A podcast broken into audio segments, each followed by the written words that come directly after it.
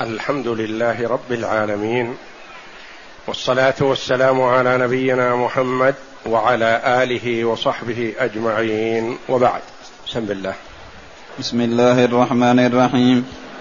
قال المؤلف رحمه الله تعالى الحديث الرابع والثمانون بعد الثلاثمائة عن همام بن الحارث عن عدي بن حاتم قال قلت يا رسول الله إني أرسل الكلاب المعلمة فيمسكن علي وأذكر اسم الله.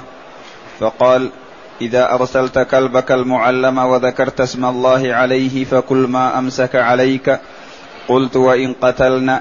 قال وإن قتلن ما لم يشركها كلب ليس منها. قلت فإني أرمي بالمعراض السيد فأصيب. فقال إذا رميت بالمعراض فخرق فكله. وإن أصابه بعرضه فلا تأكله. نعم. الحديث الخامس والثمانون بعد الثلاثمائة وحديث الشعبي عن عدي نحوه وفيه إلا أن يأكل الكلب فإن أكل فلا تأكل فإني أخاف أن يكون إنما أمسك على نفسه وإن خالطها كلاب من غيرها فلا تأكل فإنما سميت على كلبك ولم تسم على غيره وفيه إذا أرسلت كلبك المعلم فاذكر اسم كلبك المكلب المعلم فاذكر اسم الله عليه فإن أمسك عليك فأدركته حيا فاذبحه وإن أدركته قد قتل ولم يأكل منه فكله فإن أخذ الكلب ذكاته وفيه أيضا إذا رميت بسهمك فاذكر اسم الله عليه وفيه وإن غاب عنك يوما أو يومين وفي رواية اليومين والثلاثة فلم تجد فيه إلا أثر سهمك فكل إن شئت. وإن وجدته غريقا في الماء فلا تأكل فإنك لا تدري الماء قتله أو سهمك. هذا الحديث برواياته المتعددة في أحكام الصيد كما تقدم في الحديث السابق. الذي روي عن أبي ثعلبة الخشني رضي الله عنه. وهذا عن عدي بن حاتم.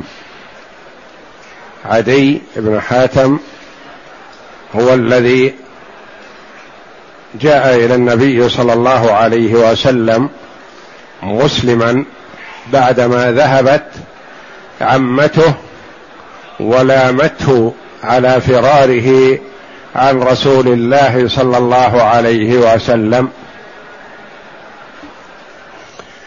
فجاء رضي الله عنه وأسلم قدم إلى النبي صلى الله عليه وسلم بالمدينة وأسلم. وسأل النبي صلى الله عليه وسلم عن أحكام الصيد. وكان ممن يقيم في أماكن يكثر فيها الصيد. و من احتاج إلى شيء ما يحسن أن يتفقه فيه. فيؤخذ من هذا الحديث أن المرء إذا احتاج إلى أمر من الأمور أن يسأل عنه خاصة ويتفقه فيه. فمن كان مثلا عمله في الصرف يسأل عن أحكام الصرف. من كان عمله في الكيل والوزن يسأل عن أحكام الكيل والوزن. من كان عمله في البيع المؤجل يسأل عن أحكام البيع المؤجل وهكذا. فيحسن بالمسلم أن يتفقه فيما هو في حاجة إليه. والله جل وعلا تعبد عباده بالمعاملات كما تعبدهم بالعبادات. وقال عليه الصلاة والسلام البيعان بالخيار ما لم يتفرقا فإن صدقا وبينا بورك لهما في بيعهما. وإن كذبا وكتما محقت بركة بيعهما. وقال عليه الصلاة والسلام من غش فليس منا. وفي رواية من غشنا فليس منا. يعني هو يخفي العيب مثلا ليكسب أكثر. وهذا يعتبر غش. وإنما المسلم يبين ما في سلعته من عيب كما أنه يحرص عادة على أن يبين ما فيها من محاسن. ومن كان مختصا بالزراعة مثلا يسأل عن أحكام الزراعة وهكذا في الأمور كلها يكون المرء يعبد ربه على بصيرة في معاملاته كما يعبده جل وعلا في عباداته التعبدية في الصلاة والصيام والحج. ويجب على المسلم أن يهتم بهذا ولا يكن جل اهتمامه في الكسب وتوفير المال ونحو ذلك لأن الكسب إذا لم يكن حلالا يكون ضرر. ويضر المرء في دينه ودنياه. تمحق البركة ويكون عنا له على المعصية والعياذ بالله. وإذا كان الكسب حلالا وإن قل فالله جل وعلا يجعل فيه البركة ويعين صاحبه على طاعة ربه جل وعلا. فعدي بن حاتم رضي الله عنه وأبوه حاتم الطائي المشهور بالكرم الذي يضرب به الوصف في الكرم يقول أكرم من حاتم. قال قلت يا رسول الله إني أرسل الكلاب المعلمة يعني ارسلها للصيد. فيمسكن علي وأذكر اسم الله. يمسكن علي لأنه معلمات. المعلم الذي يمسك لصاحبه. وغير المعلم ما يهتم لصاحبه. إذا مسك الصيدة أكل منها حتى يشبع ثم يعطي البقية لصاحبه. وهذا غير معلم ولا تحل صيدته. فيمسكن علي وأذكر اسم الله. دل على مشروعية ذكر اسم الله جل وعلا عند إرسال الكلاب وعند أرسال السهم والعلماء رحمهم الله بعضهم يرى وجوب ذلك وأنه لا يسقط لا جهلا ولا سهوا. وبعضهم يرى أن التسمية إذا تركها المسلم جهلا أو سهوا أن الذبيحة تحل. فقال النبي صلى الله عليه وسلم أجابه على استفساره. إذا ارسلت كلبك المعلم وذكرت اسم الله عليه فكل ما أمسك عليك. يعني إذا أمسك الصيدة وقد ذكرت اسم الله وكان الكلب معلم وتقدم لنا بيان المعلم أنه الذي يذهب إذا زجر ويرجع إذا نودي ولا يأكل من الصيدة.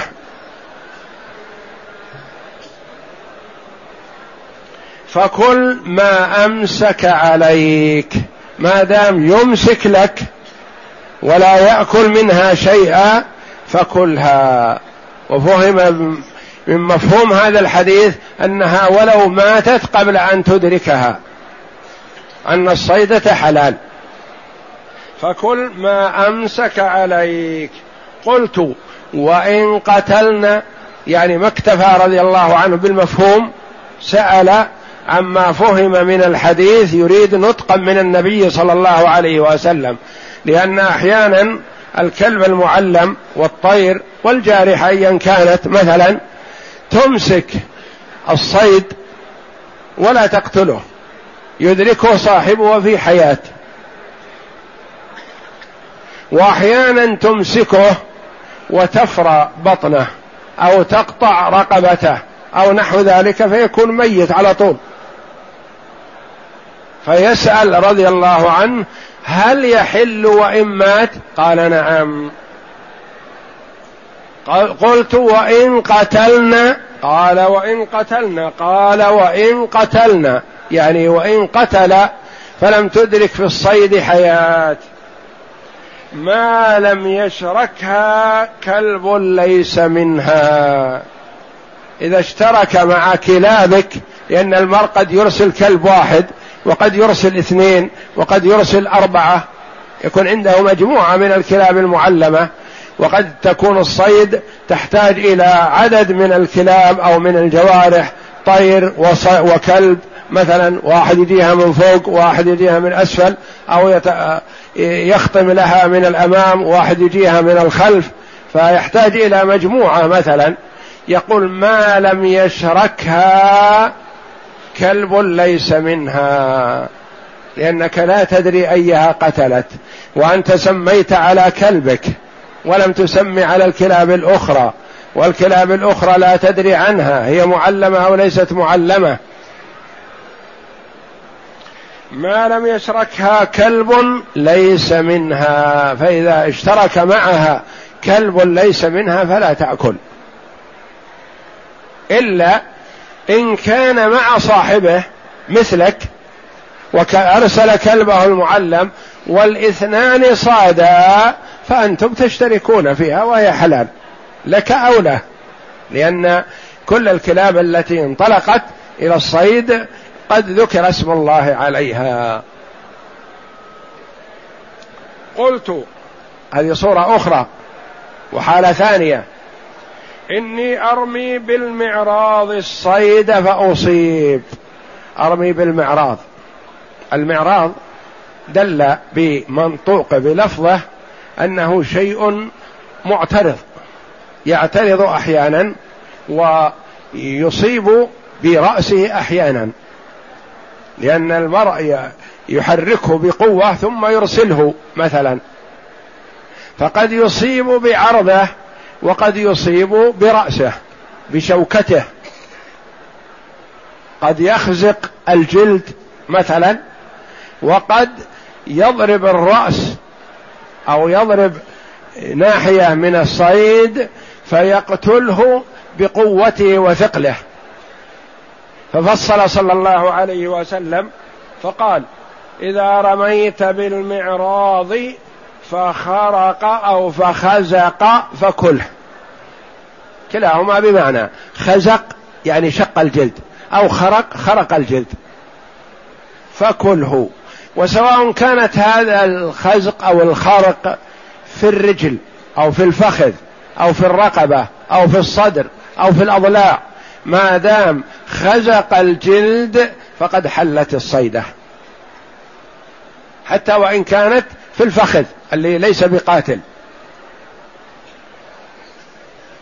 وإن أصابه بعرضه فلا تأكله. وفي رواية فإنه وقيذ إذا أصابه بعرضه فلا تاكله يعني أصابه المعراض هذا أو السهم أو أي أو حصاه أو حجر أو عظم أو نحو ذلك أصابه بعرضه يعني بثقله. كأن يكون ضربه مع رأسه فسقط الصيد ومات. أو أصابه بين رجليه في صدره فقتله ولم يخرق الجلد فلا تأكل. هذا لأنه ما خرق وما أنهر الدم وإنما قتل بثقله وهو الوقيذ الوقيذ المحرمة في نص القرآن التي تقتل بثقل يعني ترميها هي هاربة شاردة مثلا فترميها بحجر. فالحجر هذا يصيب منها الصدر أو الرأس أو مقتل منها فيقتلها ولا يجرح. هذا وقيث ما يحل.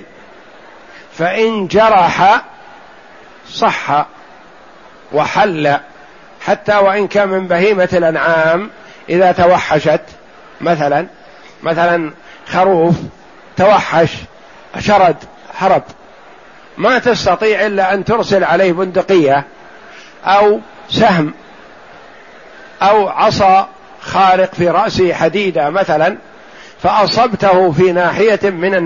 من نواحي جسده فخرق حل لأنه إذا توحش يكون له حكم الوحش. أصابه هذا الذي أرسلته بثقله حصاة ضربت صدره أو رأسه أو نحو ذلك فداخ ومات. هذا ما يحل لأنه وقيف وإن أصابه بعرضه فلا تأكل. وحديث الشعبي رحمه الله أحد التابعين عن عدي رضي الله عنه نحوه إلا وفيه إلا أن يأكل الكلب. يعني إذا أكل الكلب من الصيدة فلا تحل. لما؟ لأنه يكون حينئذ غير معلم. لأن ميزة المعلم أنه لا يأكل من الصيدة. قال العلماء إن شرب الدم فلا بأس. يعني أنهر الدم وسال ثم بدأ يأخذه يلحسه بلسانه فلا يضر.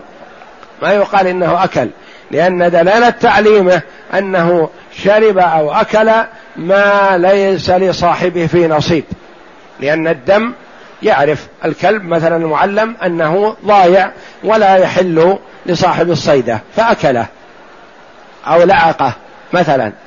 أما إن أكل من اللحم من لحم الصيدة فلا تحل حينئذ لأن عرفنا من هذا أنه ليس بمعلم.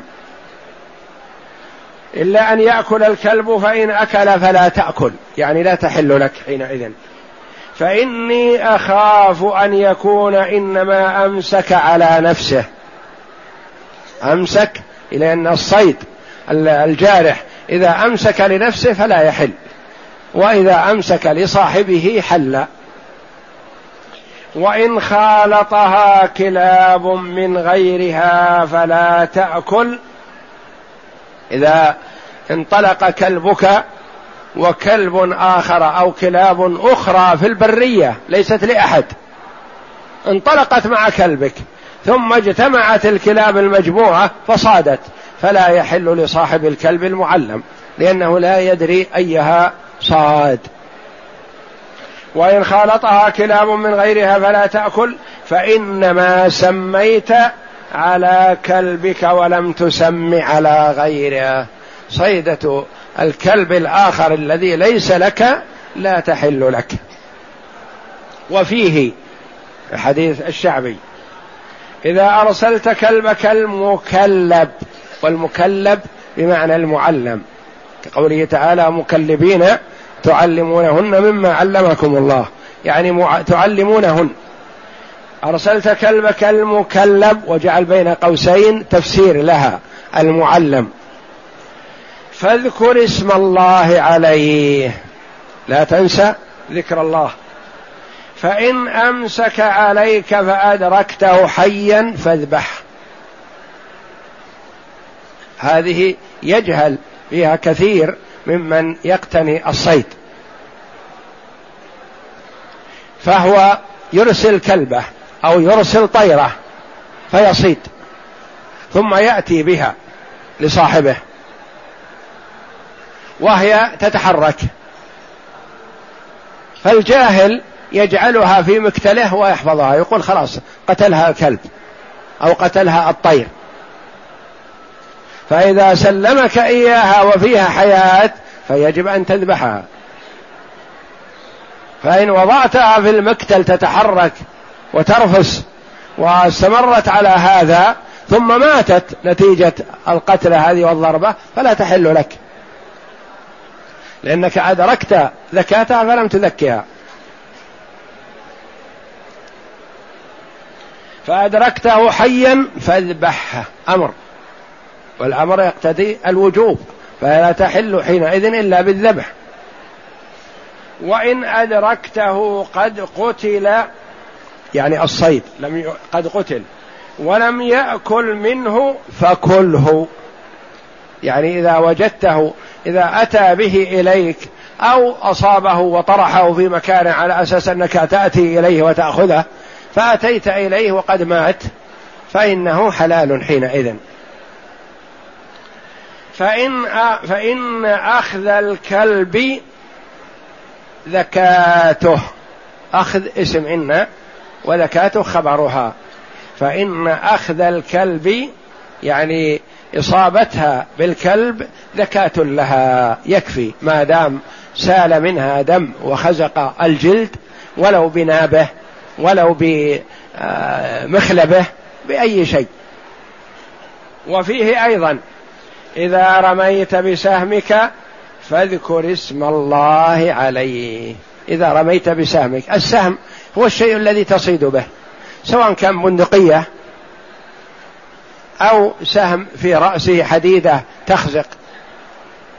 أو سيف مثلا طويل وقربت من الصيدة فضربتها برجلها أو بظهرها أو بفخذها. ف فسمي فاذكر اسم الله عليه. وفيه وإن غاب عنك يوما أو يومين وفي رواية اليومين والثلاثة. يعني حتى لو أرسلت الكلب اليوم ثم ما تدري هل هو صاد أو ما صاد. فبعد يوم أو يومين أو ثلاثة سرت في الطريق هذا الذي أرسلت فيه كلبك. ووجدت الصيدة فيها سهم أثر سهمك أو أثر كلبك أو أثر طيرك. حلت لك حتى وإن كانت منذ يومين أو ثلاثة فلا يؤثر لأنها الحال تختلف بالمناطق الباردة والحارة.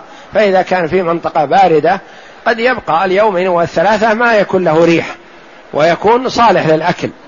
ولهذا قال في الحديث إن شئت يقول إن شئت أكله فهو حلال لك. حتى وإن كان خرج له ريح ليست آه، شديدة قوية. وفي رواية اليومين والثلاثة فلم تجد فيه إلا أثر سهمك فكل إن شئت. يعني إن لم تكره فكله وإن كرهته فلا يلزمك أكله. وإن وجدته غريقا في الماء فلا تأكل.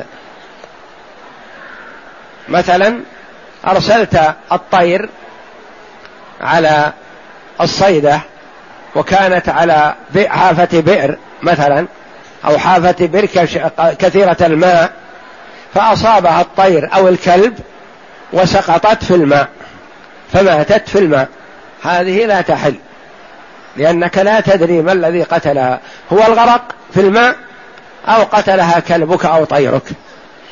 فلا تحل لأن مش ما اجتمع فيه مبيح وحاضر. يعني مبيح ومانع فيغلب جانب الحظر يغلب جانب الحظر لأنك إن تركتها وهي حلال فلا شيء عليك. وإن أكلتها وهي حرام ضرتك.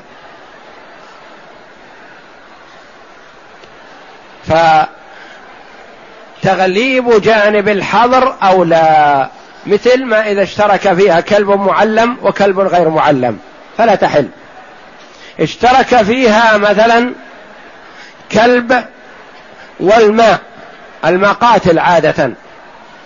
ومثله مثلا لو سقطت في النار كان حوله نار فسقطت فيها. فكذلك يعني إذا اجتمع قاتلان أحدهما حلال والآخر حرام فيغلب جانب الحظر يعني المنع.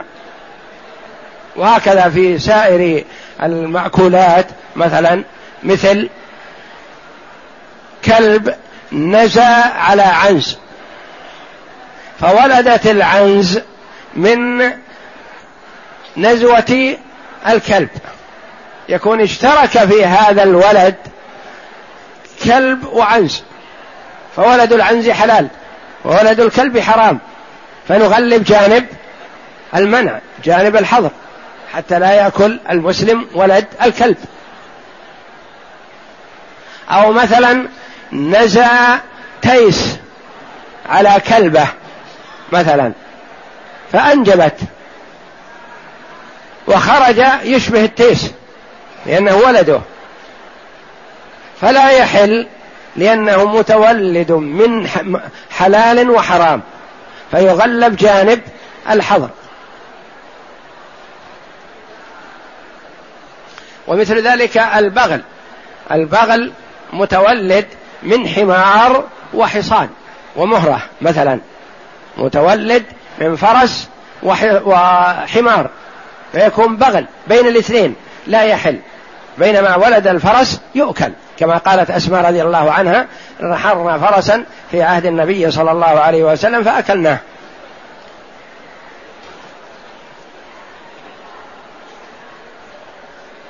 وإن وجدته غريقا في الماء فلا تأكل. فإنك لا تدري الماء قتله أو سهمك لأن الماء قاتل بخلاف ما إذا كان الماء قليل ما يقتل يعني غدير من الماء خفيف أو بركة من الماء خفيفة ما يغرق فيها الطير أو الصيدة هذه كبيرة ترتفع عن الماء ونحو ذلك فإنها حلال حينئذ. لكن إذا تساوى فيها التحليل والتحريم فيغلب جانب التحريم الذي هو الحاضر. نعم اقرأ. الغريب المعراض بكسر الميم وسكون العين وبعد الألف ضاد معجمة. قال الشيخ عسى رأسها محنية. والذي ذكره أهل اللغة أنه سهم لا ريش عليه. يعني معارض.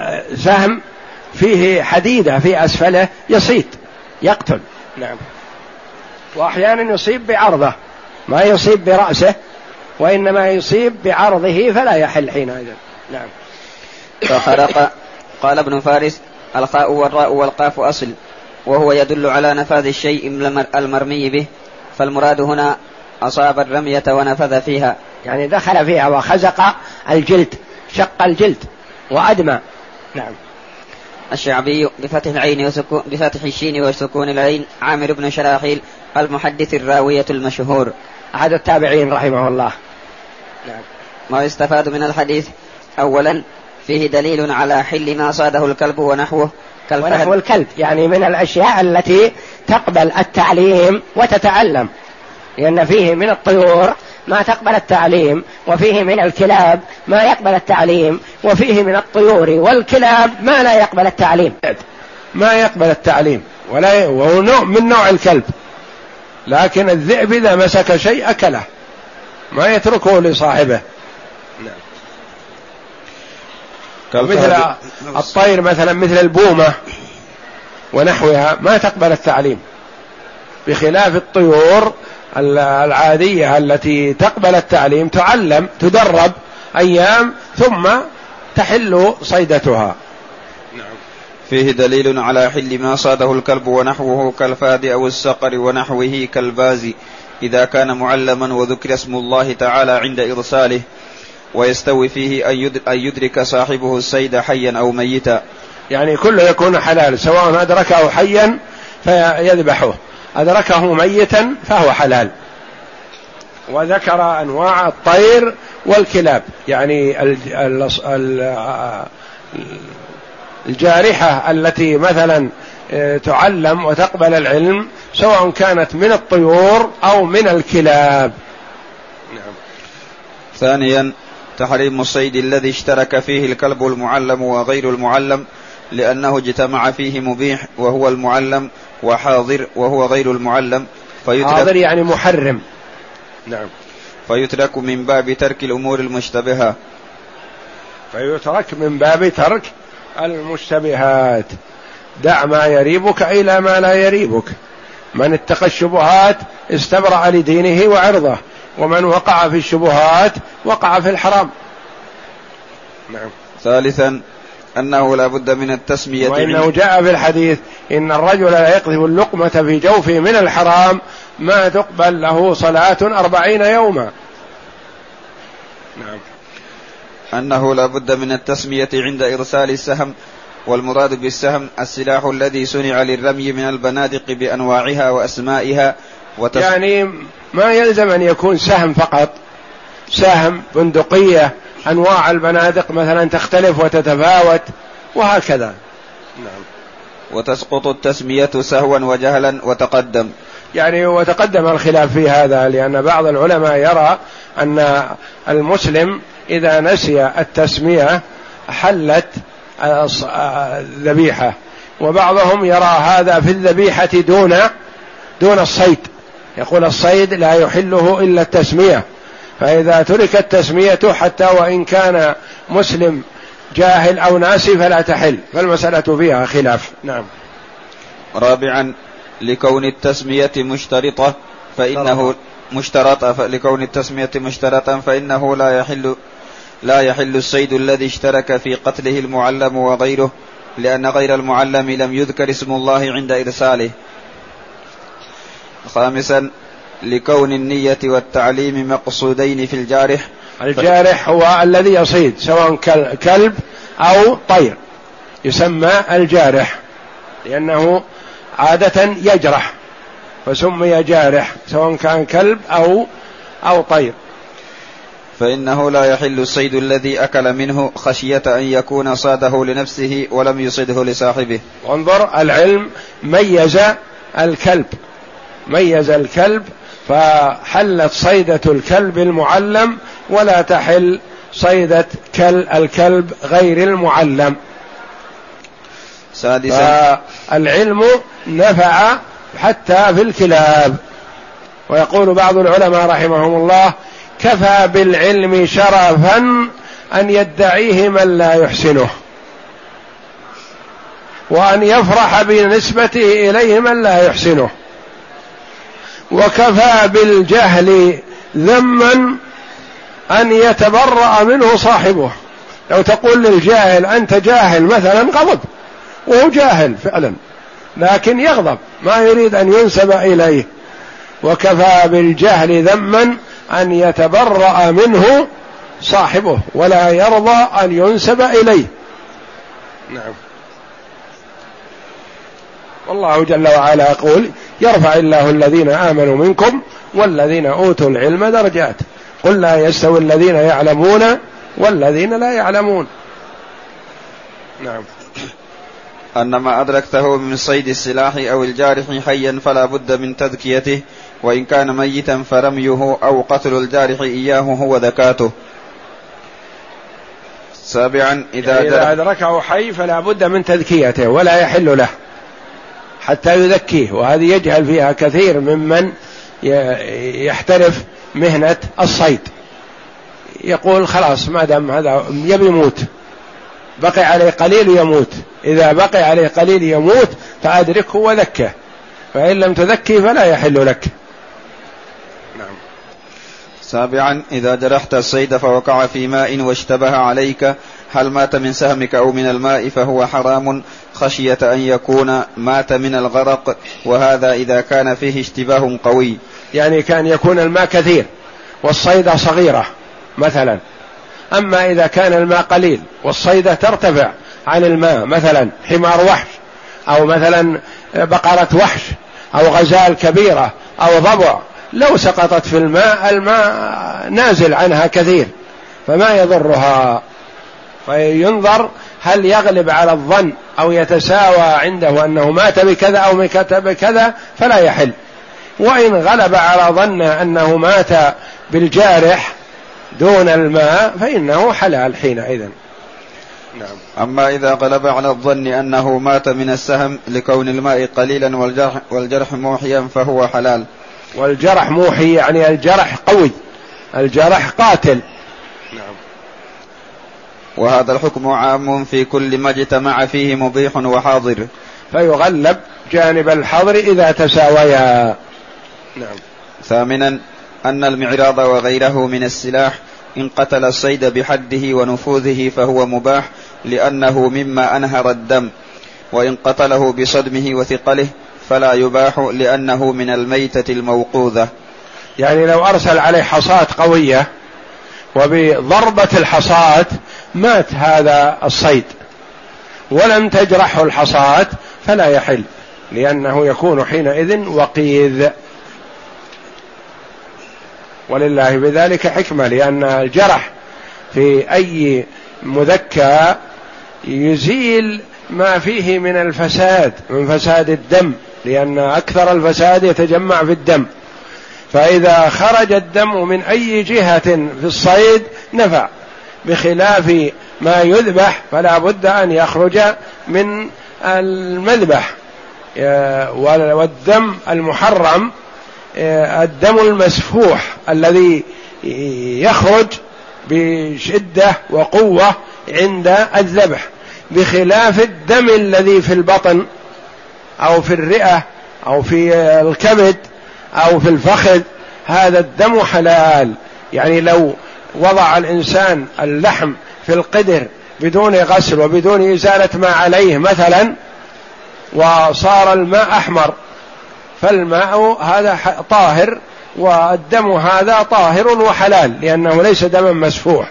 وإنما الدم المحرم هو الدم المسفوح الذي يخرج عند الذبح أو النحر.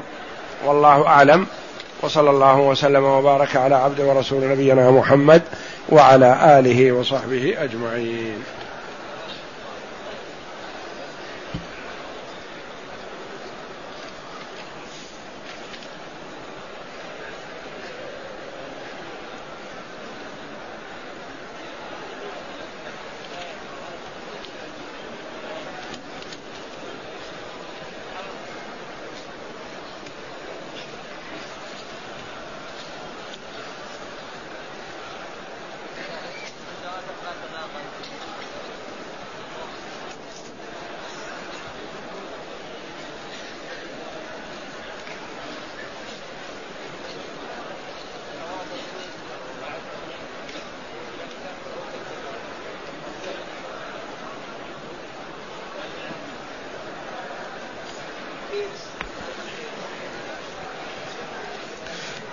يقول السائل بعض الناس يخرجون السمك من الماء وهي حية ولا يذبحونها وهي حية وتموت فما الحكم؟ السمك ما يلزم ذبحه. حلال لقوله صلى الله عليه وسلم أحل لنا ميتتان ودمان.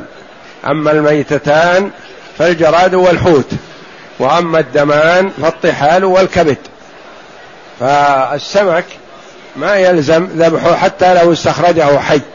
لو استخرجه حي ووضعه في مكتله مثلا وأخذ يرفس ساعة فهو حلال. ولو مات أو مات في البحر وأخذه وقد مات في البحر قبل أن يصيده فهو حلال.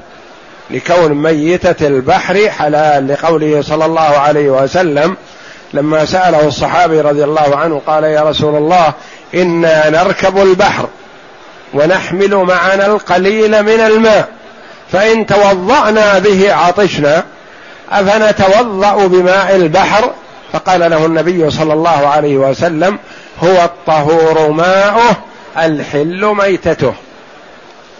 أعطاه الحكم الذي سأل عنه وزاده عليه الصلاة والسلام بقوله الحل ميتته يعني ميتة البحر حلال.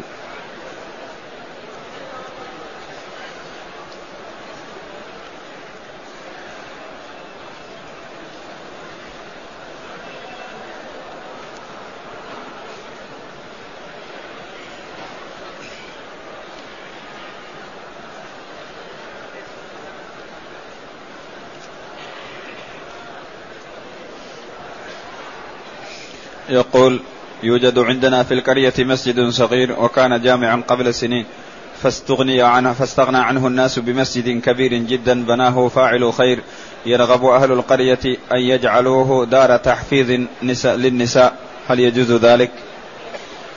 مثل هذه الأمور يرجع فيها إلى قاضي البلد ليقف على الشيء ويقرره ولا يصلح أن العامة يقررون مثل هذه الأمور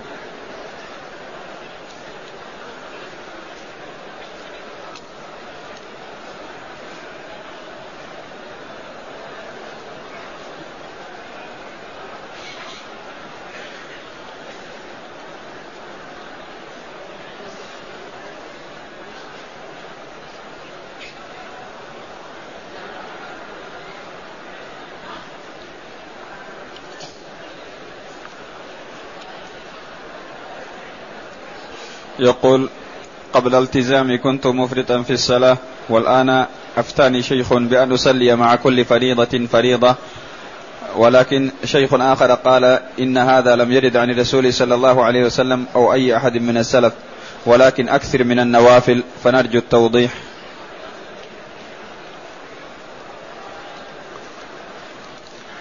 إذا ترك المرء الصلاة وقتا طويلا لا يخلو. إن كان ترك وقت أو وقتين أو ثلاثة أو أسبوع أو عشرة أيام جهلا منه وإلا فلا يجوز له أن يترك الصلاة ولا يوم واحد حتى وإن كان مريض وإن كان في المستشفى وإن كانت ثيابه نجسة وإن كانت سريره نجس ونحو ذلك أو ما عنده ماء أو ما عنده تراب يجب عليه أن يصلي على حسب حاله ما دام العقل باق. فإن تركها جهلا نقول بادر بالقضاء. أما الذي تترك عمدا وسنوات طويلة مثلا فهذا ما يؤمر بالقضاء. لأن من ترك الصلاة متعمدا والعياذ بالله كفر. والكافر إذا من الله عليه بالإسلام والتوبة ما يؤمر بقضاء ما فاته. كافر مثلا أسلم وعمره سبعون سنة. هل يليق أن نقول له اقض الصلوات من بلاغة خمسة عشر سنة إلى الآن؟ اقضها؟ لا ما يسلم إذن. فالمرء إذا كان تاركا للصلاة أوقاتا متعددة كثيرة ولا يحصيها. فحينئذ عليه أن يحمد الله جل وعلا الذي من عليه بالتوبة ويكثر من النوافل. والتوبة تجب ما كان قبلها بإذن الله. أما إذا كان يحصي ما ترك كأن يكون مثلا ترك الصلاة جهلا يوم أو يومين أو يظن أنها تسقط عنه أو امرأة تركت الصلاة مثلا لوجود دم معها تظن أنه دم حيض فتبين أنه ليس بدم حيض أو تظن أنه دم نفاس فتبين أنه ليس بدم نفاس. فنقول لهؤلاء يجب عليه أن يقضي مبادرا بالقضاء ولا يجوز أن يقضي مع كل فرض فرضا. رجل أو امرأة عليه قضاء خمس صلوات. ما نقول اقضي الظهر مع الظهر والعصر مع العصر. نقول اجلس واقضي الخمس الصلوات معا. ابدأ بالأولى ثم الثانية ثم الثالثة ثم الرابعة ثم الخامسة في مجلسك. إذا كانت كثيرة مثلا امرأة تركت عشرة أيام خمسة عشر يوم تظن أنها تسقط عنها الصلاة فإذا بها لا تسقط عنها مثلا فيجب عليها القضاء مبادرة. تقضي صلوات يوم يومين وتستريح. ثم تقضي صلوات يوم أو يومين أو ثلاثة وتستريح فتخلصها بأقرب وقت ممكن لها بدون أن يكون عليها مشقة أو تضييع لواجب. فقضى بعض الناس مثلا إذا صلى المغرب قام يقضي مغرب ثانية إذا صلى العشاء قام يقضي عشاء ثانية نقول لا هذا خطأ ما ورد عن النبي صلى الله عليه وسلم ولا يصح. وإنما الذي كان متساهل عليه أن يكثر من النوافل مع التوبة والإكثار من ذكر الله وحمده وشكره الذي من عليه بالرجوع إليه سبحانه ويكثر من نوافل العبادة. فالله جل وعلا بفضله وإحسانه إذا قصر العبد بالفرائض أمر الملائكة أن تكمل فرائضه بما قدم من نوافل العبادة.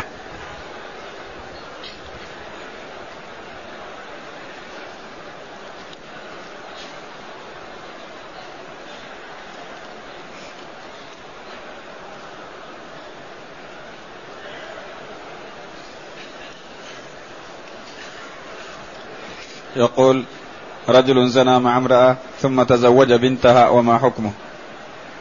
إذا زنى بامرأة فلا يتزوج بنتها ولا يتزوج أمها.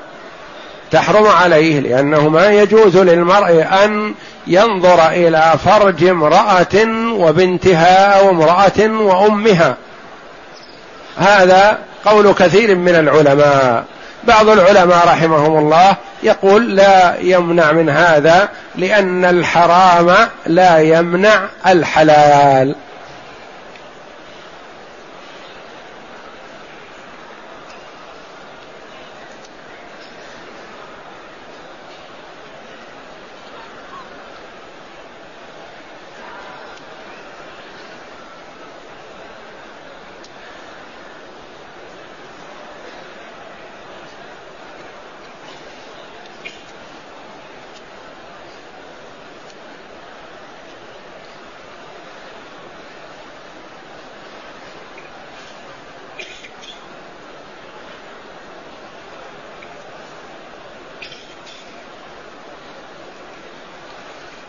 يقول ما حكم التسليمة الثانية في الصلاة؟ هل هي واجبة أم مستحبة؟ يرى بعض العلماء أن التسليمتين ركن من أركان الصلاة فيلزم أن يسلم التسليمتين. وبعضهم يرى أنه إذا سلم التسليمة الأولى أدى ما عليه ويكفيه ذلك. والأحسن للمرء أن يسلم التسليمتين ولا يسلم التسليمتين إلا بعد سلام الإمام للتسليمتين. بعض المأمومين تجده يسلم بعد سلام الإمام التسليمة الأولى ولا ينبغي مثل هذا لأن هذا دخول فيما فيه خلاف. إن بعض العلماء يرى أن هذا ما صحت صلاته لكونه سلم قبل أن يكمل الإمام سلامه فينتظر المرء حتى يسلم الإمام التسليمتين ثم يسلم بعده. ويقول كم مرة يقال سبحان ربي العظيم. قول سبحان ربي العظيم في الركوع وسبحان ربي الأعلى في السجود الواجب مرة وأدنى الكمال ثلاث والإكثار مستحب. ما لم يكن إماما فيشق على المأمومين. أما إذا كان هو يصلي وحده فله أن يكثر من قول سبحان ربي الأعلى في السجود وسبحان ربي العظيم في الركوع. أما الواجب فهو مرة واحدة وأدنى الكمال ثلاث والمستحب أن يزيد.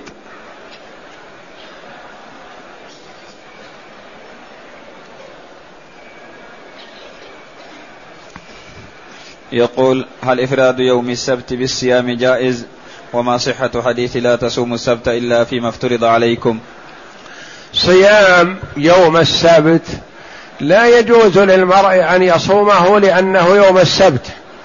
مثل ما تصوم مثلا يوم الخميس لأنه يوم الخميس. تصوم يوم الاثنين لأنه يوم الاثنين. مستحب أن تصوم يوم الاثنين ومستحب أن تصوم يوم الخميس. لكن تصوم يوم السبت لكونه السبت لا لا يجوز هذا. فقد نهى عنه النبي صلى الله عليه وسلم. لكن إذا صمت يوم السبت مثلا لكونه يوم عاشوراء ولا تستطيع أن تصوم يوما قبله ولا يوم بعده. أنت في شغل أو في مرض أو في مشقة أو عمل أو نحو ذلك أو سفر تحب أن لا يفوتك يوم عاشوراء فتصومه على أي حال تكون لكن ما تتمكن من أن تصوم معه قبله وبعده.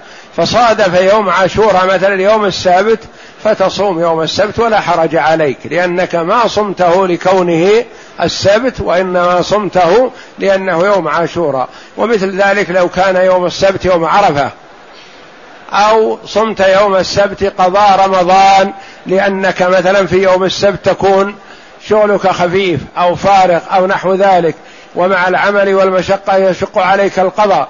فأحببت أن تقضي يوم من أيام رمضان يوم السبت فلا بأس عليك إن شاء الله.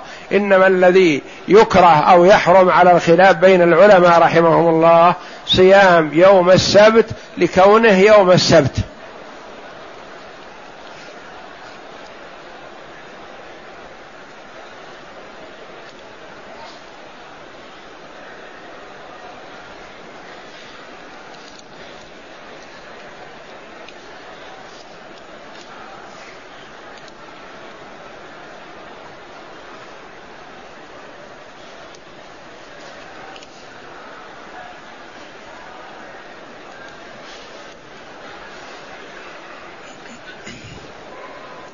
يقول ما هي المدة الشرعية التي يسمح فيها للزوج أن يغيب عن زوجته؟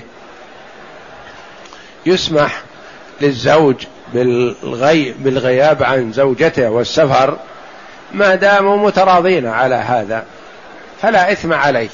سافر لطلب الرزق لها ولأولاده منها ولغيرها وغيرهم لا بأس عليه مهما بقي ما داموا عن رضا.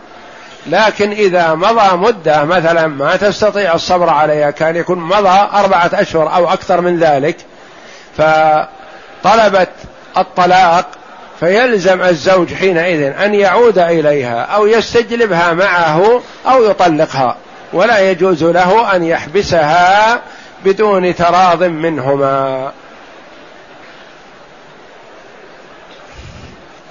يقول هل يجوز للابن أن يكون وليا لوالدته؟ نعم يكون وليا لوالدته في النكاح يعني يزوجها وهو بعد الأب والجد. إذا لم يوجد الأب ولا الجد فيكون ولي المرأة ابنها ثم أخوها وهكذا. فيصح ولي عليها في النكاح. كذلك يجوز أن يكون وليا عليها في مالها مثلا. إذا كانت ذات مال مثلا وفقدت آه، الذاكرة والإدراك وحسن التصرف فيكون وليا عليها يوليه عليها الحاكم بأن يتصرف في مالها في مصلحتها. يقول هل يجوز ما ذبحت المرأة؟ نعم. ذبحت المرأة أو ذبح الرجل كله جائز والحمد لله.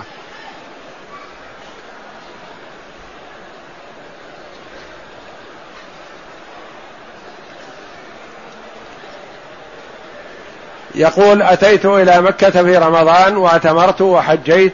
بحمد الله وسأسافر غدا إن شاء الله وأريد أن أعتمر لقريب لي متوفى.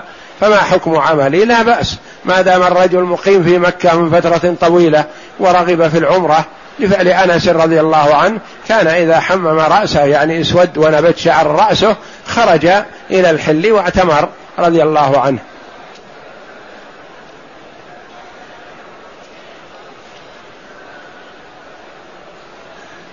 هل يشرع القبض للنساء في الصلاة؟ نعم. يستحب لهن كما يستحب للرجال.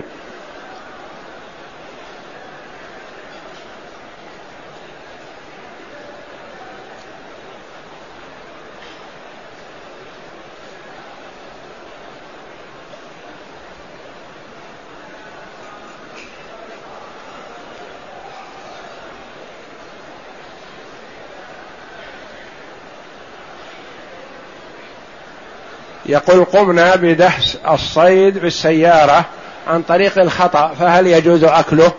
إذا كنتم مطاردين له وتريدونه وذكرتم اسم الله وجرحه الدهس فهو حلال حينئذ. وإذا لم يجرحه الدهس فلا يكون حلال لأنه يكون في حكم الوقيذ. والله أعلم. وصلى الله وسلم وبارك على عبده ورسول نبينا محمد وعلى آله وصحبه أجمعين.